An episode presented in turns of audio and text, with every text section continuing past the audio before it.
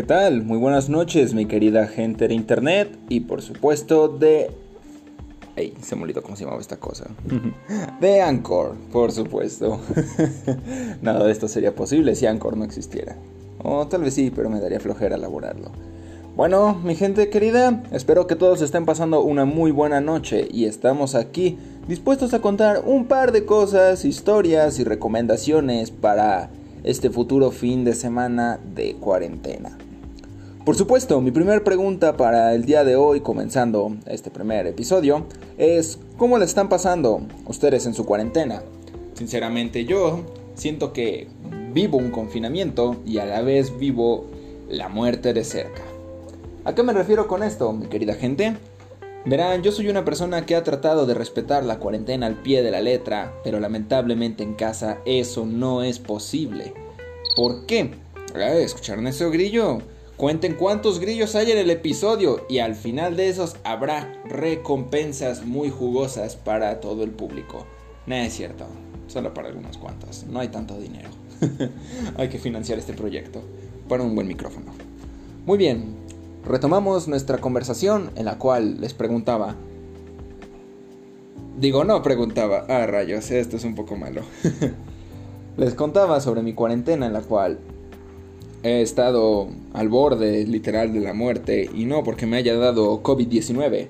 No, mi familia me ha obligado a la, a la, lamentable situación de tener que estar saliendo a la calle bajo el pretexto de que no puedo estar encerrado todo el día. O sea, eh, no debo estar encerrado sin hacer nada porque todos lo harían menos yo. Y es como, verga, es que yo soy la única persona que literal sí se dio de su trabajo para poder este, estar seguro de algún modo, ¿me entienden? Pero no, al contrario, pito de burro me dieron, gente. Este, miembro, aparato reproductor de burro me dieron. Entonces yo estoy prácticamente a cada rato entrando y saliendo de casa. Y eso está muy mal. Obviamente tomo mis medidas, pero tampoco soy tan extremista y radical como mi familia, de que prácticamente salen a la calle, regresan y, queman la ropa. no es cierto, no hacen eso, pero creo que están a dos semanas más de cuarentena de comenzar a hacerlo. Así que dejo la pregunta abierta para todo el público. ¿Cómo la estás pasando en tu cuarentena? ¿Has salido un poco a la calle? Y si es así, ¿cómo ves tu vecindario? ¿Lo ves diferente a otros días? ¿O definitivamente es lo, mismo? Como dijeron los... Ay, se me olvidó su pinche nombre. bueno, aquí no hay novedad, vamos a dejarlo así. Vamos a unos pequeños comerciales, mi querida gente, en lo que yo me preparo un buen café. Esto es el diario de la marmota.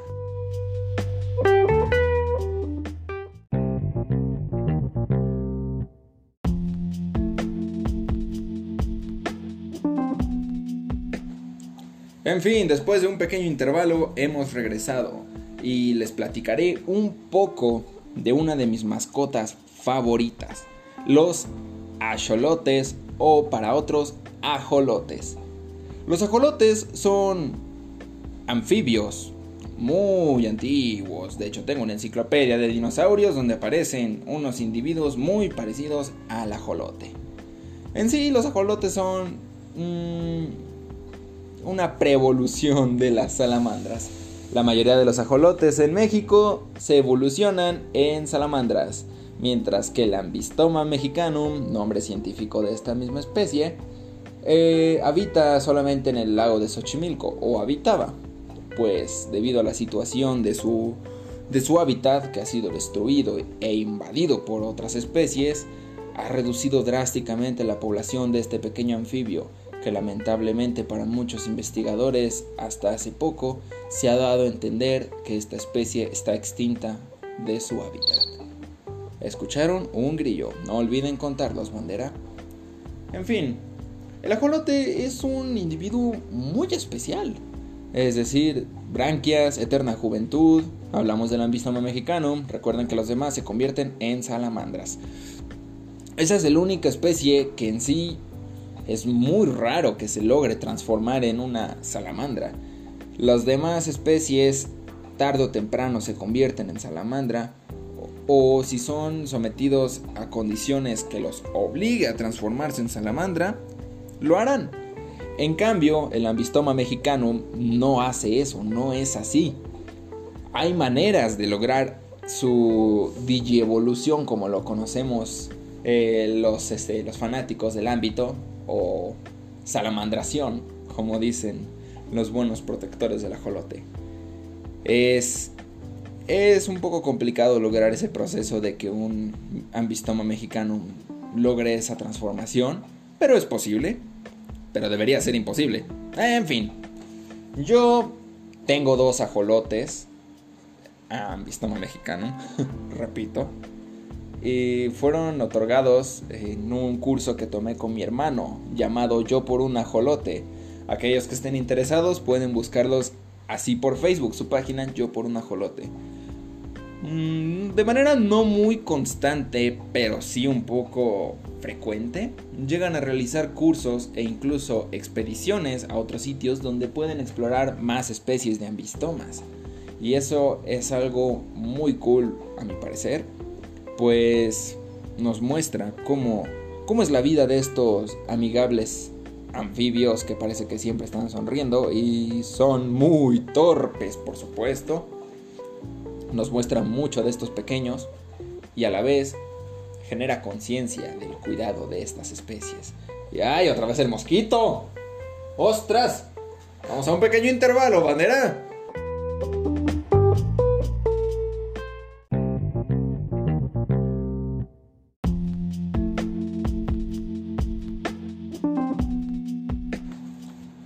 Bueno, después de tratar de perseguir al mosquito, otra vez fallé en la misión.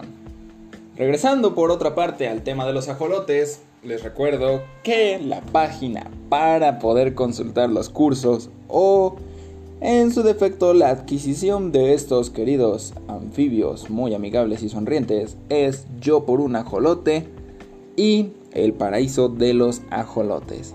Precios muy accesibles y ejemplares 100% saludables solamente con esos contactos.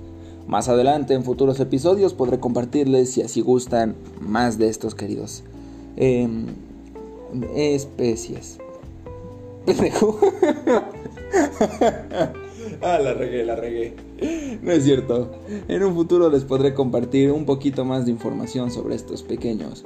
Pero por una parte, eh, les cuento que el cuidado de esta especie es un tanto mm, complicado. No es gran ciencia, pero sí requiere de mucha paciencia y sobre todo buen ojo. ¿Por qué digo buen ojo? Hay que estar constantemente observando a nuestro querido anfibio, pues es muy fácil que se enfermen. Es muy fácil que estos pequeños bajen la defensa, pierdan sus branquias e incluso se peguen algún hongo que les va a agravar muy fuerte su salud. Recuerdo muy bien que en el curso nos comentaban a mi hermano, a mí, el grillo, el grillo, bandera, no lo olviden, no lo olviden. Premios para los que cuenten cuántos grillos tuvimos. Recuerdo que nos platicaban que en el momento en el que se veía en las branquias una pequeña bolita de algodón, así, algodón, el hongo en los ajolotes es como un, un algodón. En el momento que se veía una de esas cositas, eh, eh, hay que actuar rápido, hay que actuar muy rápido porque con que dejes pasar un día, en menos de un día puede tener cubiertas todas las branquias de hongos. Y eso es letal y muy peligroso para nuestro pequeño anfibio.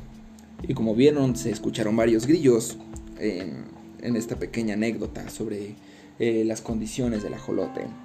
Es mi tono de mensajes por si preguntan. Pero por otra parte, con nuestros queridos amigos ajolotes, hay que tenerlos bajo un cuidado de una temperatura de su agua inferior a los 20 grados. Porque el ajolote, pues como saben, vive en Xochimilco, o vivía, y su temperatura ideal son aguas muy frías. Bueno, no tan frías como pingüina, ¿verdad? Pero inferiores a 20 grados. Claro, por los cambios climáticos y esos problemas ambientales, ah, el estrés que genera el calor a los ajolotes, repito, puede ser muy dañino para su salud. Así que todos los que tienen ajolotes en casa o piensan tener uno, adquieran un buen ventilador o muchas botellas congeladas porque mantener el agüita en estos días es muy complicado, muy muy muy difícil. Por otra parte, los escondites son muy importantes, pues a nuestros queridos ajolotes no les gusta estar mucho expuestos a la luz, es decir, tienen que estar escondidos casi la mayor parte del día. Pero ¿por qué les molesta la luz? Es un misterio, no es cierto, pues son salamandras técnicamente. Las salamandras no les gusta la luz. Biología básica, creo. Bueno, en sí les gusta estar escondidos, ya que la luz los estresa, y un dato muy curioso también que no muchos saben es que los ajolotes son prácticamente ciegos. Esto que quiere decir que pues todo su alimento lo guachan a través de sus branquias, es decir, las branquias son como sus antenitas receptoras que les dicen, "Eh güey, ahí hay comida, acércate." Así que tienen instinto cazador, sí, pero a los queridos ajolotes domésticos también les puedes echar una pata o una branquia ayudándoles a llegar a su alimento. Esto con unas pinzas o cualquier artículo que tú quieras para poder alimentar a este pequeño, ya sea desde comida de tortugas, alimento especial para jolotes, que aquí en México es un poco complicado de encontrar y algo costoso. Tubifex, que son unos gusanos, que es un lío definitivo cuidarlos. Es constante limpieza, mucha limpieza, ya que con un poco que descuides el agua de esas cosas, huele horrible. Asqueroso, en serio, un día casi me vomito. Hablando de vómitos, salimos un poco del tema de los ajolotes para empezar con otro estilo de anécdotas, pero no sin antes ir a un intervalo más y un intervalo final para finalizar lo que es el primer episodio del diario de una marmota.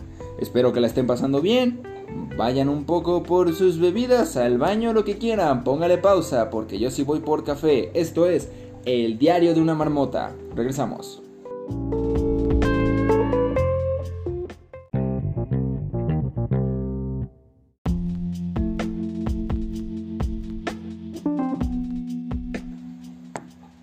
Regresamos y ya para finalizar con nuestro querido primer episodio del Diario de una Marmota, hablemos un poco de las fiestas, o como muchos llaman, Coronavirus Fest en esta cuarentena. Es bien sabido que desde que inició este problema de la cuarentena en México se actuó de inmediato y se cerraron aquellos sitios de mayor afluencia de personas y una de esas víctimas fueron nuestros estimados antros. Los antros de zona rosa de Avenida Madero, que están bien piteros, pero son buenos para pasar el rato con poco dinero. Todos nuestros queridos antros fueron cerrados. Esto se llevó la vida de muchos y también el sustento de otros. Claro que aunado a toda esta situación, la gente ha buscado las maneras de seguir celebrando y viviendo la vida vida loca y perreando hasta el piso con Zafaera. Eliminador Spotify o no, la gente sigue perreando. Así es, mi gente. Las fiestas clandestinas que se han estado llevando a cabo con Ecatepec como el protagonista de nuestra, de nuestra querida historia del COVID. Aparte de infiltrarse en hospitales, ser el capitán de las fiestas clandestinas, COVID Fest, Ecatepec se lleva muchos puestos y lamentablemente no son nada buenos porque para empezar está bien culero por allá. Siguiente, pues no, no sé ni qué decirte, carnal. Es que sí está muy feo por allá. Yo la verdad solo una vez me he ido a parar Ecatepec y eso estaba dentro del metro. No me salí para nada. Fue para recoger unos discos.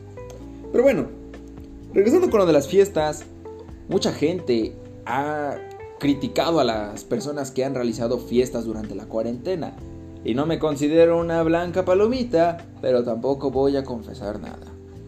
Es obvio que las fiestas con más de 10 personas están siendo penalizadas por la propia ley. Las autoridades toman cartas en el asunto en el momento en el que tú les marcas y les dices, hay una fiesta por mi casa, gente. Y hay más de 10 personas. ¿Y por qué sé que es lo de las 10 personas? No solo porque en las noticias lo han informado, claro. Pero les contaré una pequeña historia que de hecho ya iba a meter otro intervalo, pero dije que ya era el último. Entonces, de una vez me la chuto. Hace unos cuantos días, bueno, ya tiene un poquito, yo creo que ya va a ser un mes. Tengo unos vecinos enfrente con los cuales no tengo mucha comunicación, la verdad. Paso de ellos todos los días. Pero en plena cuarentena hicieron fiesta. Yo estaba bien a gusto en el carro, manejando, obviamente, ventanitas arriba. Eh, sin ninguna bronca, sin molestar a nadie, sin acercarme a nadie, manteniendo la Susana distancia. O para otros, el Abraham. Abraham se a la verga. Así es. Llegué a mi casa y, veo muchos vehículos estacionados. Uno de esos vergas ya se quería apañar enfrente de mi casa, a lo que yo llegué rápido y aventando el vehículo, les dije discretamente, Nelpas. ¿Por qué?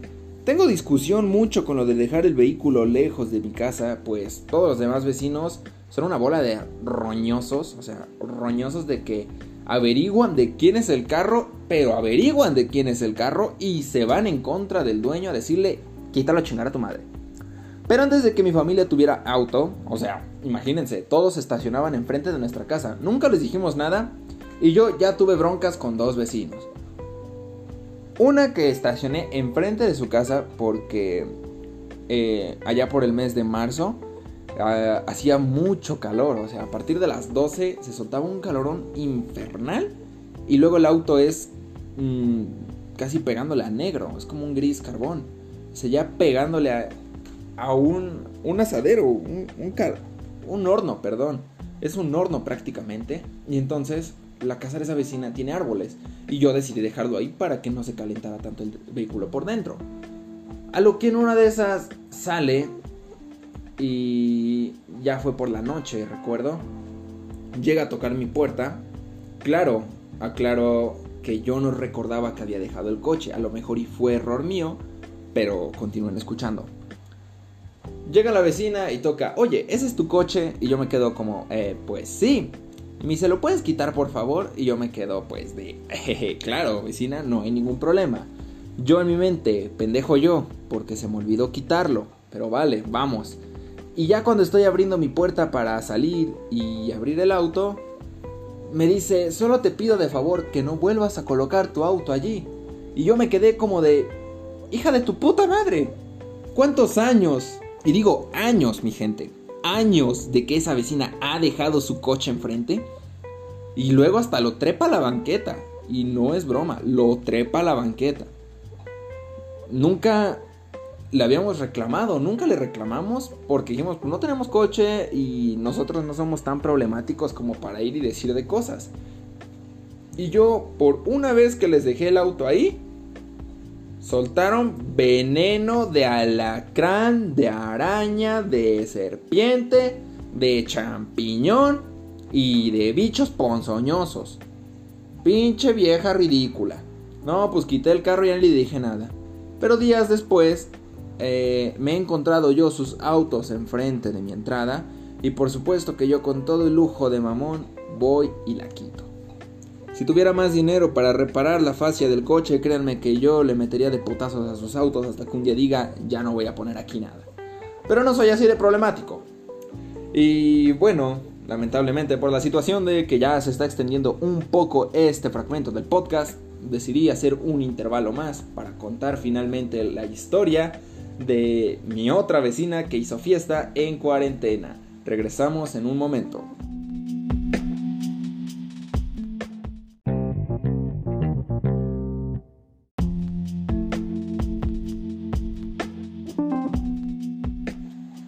Ay, una gran disculpa en serio por extenderme mucho con mis conversaciones. Eso pasa cuando no preparas un guion. Les prometo que los próximos van a ser muy bien elaborados. Una gran disculpa, mi gente, por hacer eso. y bueno, ya sin más rollos, vamos a la historia que todos quieren escuchar. Mi vecina, como les comentaba, tenía muchos vehículos estacionados por la calle, a lo que a mí me sacó de onda. Por lo que Sacando mi lado chismoso, mi señora del departamento interior, estuve revisando y al parecer había mucha gente y de trajecito. Yo hasta me saqué de onda y dije, se supone que es cuarentena y no creo que mis vecinos estén haciendo fiesta, ¿o sí? Ándale, pasó una hora y empezaron los cumbiones, ¿eh? Chun, chun, chun, No, hombre, me encabroné y dije, ¿cómo es posible? ¿Cómo es posible que en mi calle, que en mi propia calle, boludo, estén haciendo una party? Eso sí que no. Definitivamente no, mi ciela. ¿Qué es lo que hice? Comencé a grabar un par de stories en, en Instagram eh, diciendo que mis vecinos eran unos mollera sumida por haber realizado una fiesta. A lo que entonces otra vecina amiga eh, vio las publicaciones y me comenzó a decir, no seas mal pedo.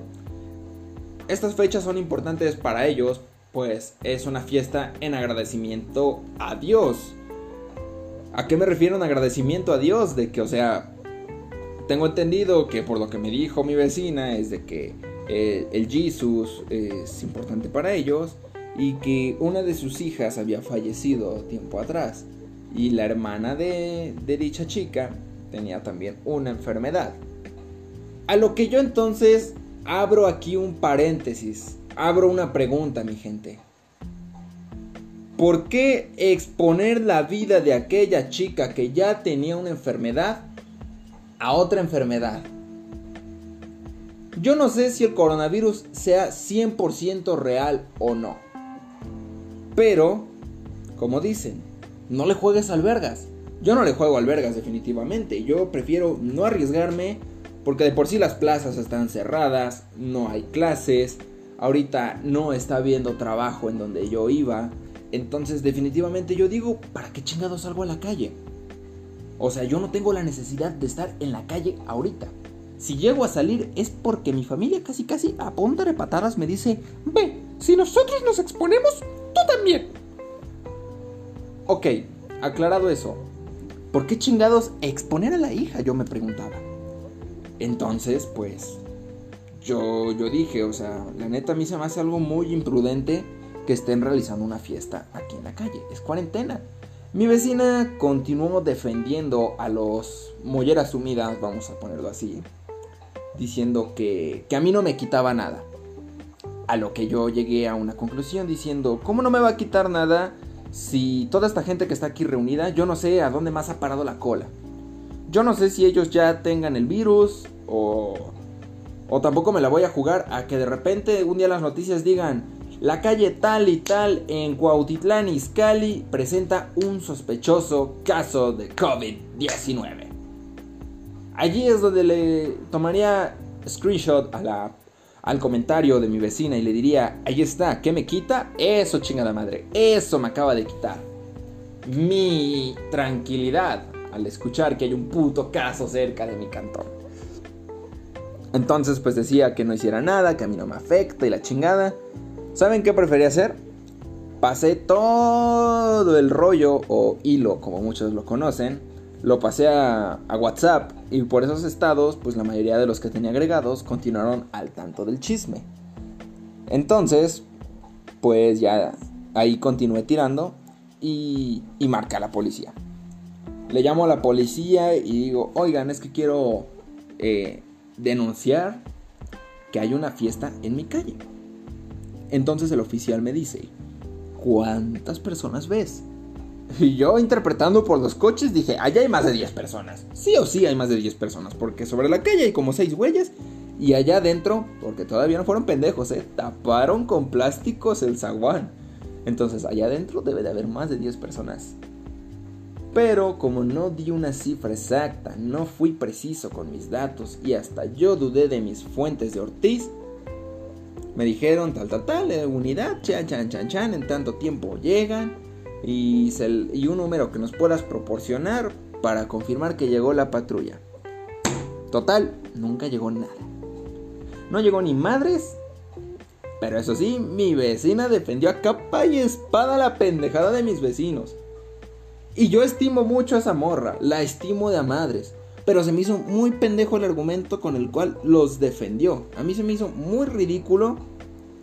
Pero uno por no perder la amistad, ¿sabes qué? Mira, cállate los hocico, güey. Ya no digas nada. No digas nada porque Porque ni tú ni yo vamos a ganar. Aunque yo tenía los argumentos a mi favor de la imprudencia que estaban cometiendo mis vecinos, no, salió, no salió, no salía de esa nube ni de su burbuja de que a huevo yo estaba mal y que yo estaba irrumpiendo en la religión del vecino. Perdónenme mi gente que es creyente, pero mi, mi salud es primero. Y lo repito, sea o no cierto el virus, yo no me voy a arriesgar y no voy a dejar que otros pendejos me vengan a poner en riesgo. Y aunque haga esto y aunque haga lo otro, yo evito exponer a más gente. Con decirles, mi gente hermosa, público querido, que yo desde que inició la cuarentena no he visto a mi novia. Van a ser ya casi más de dos meses que no la veo.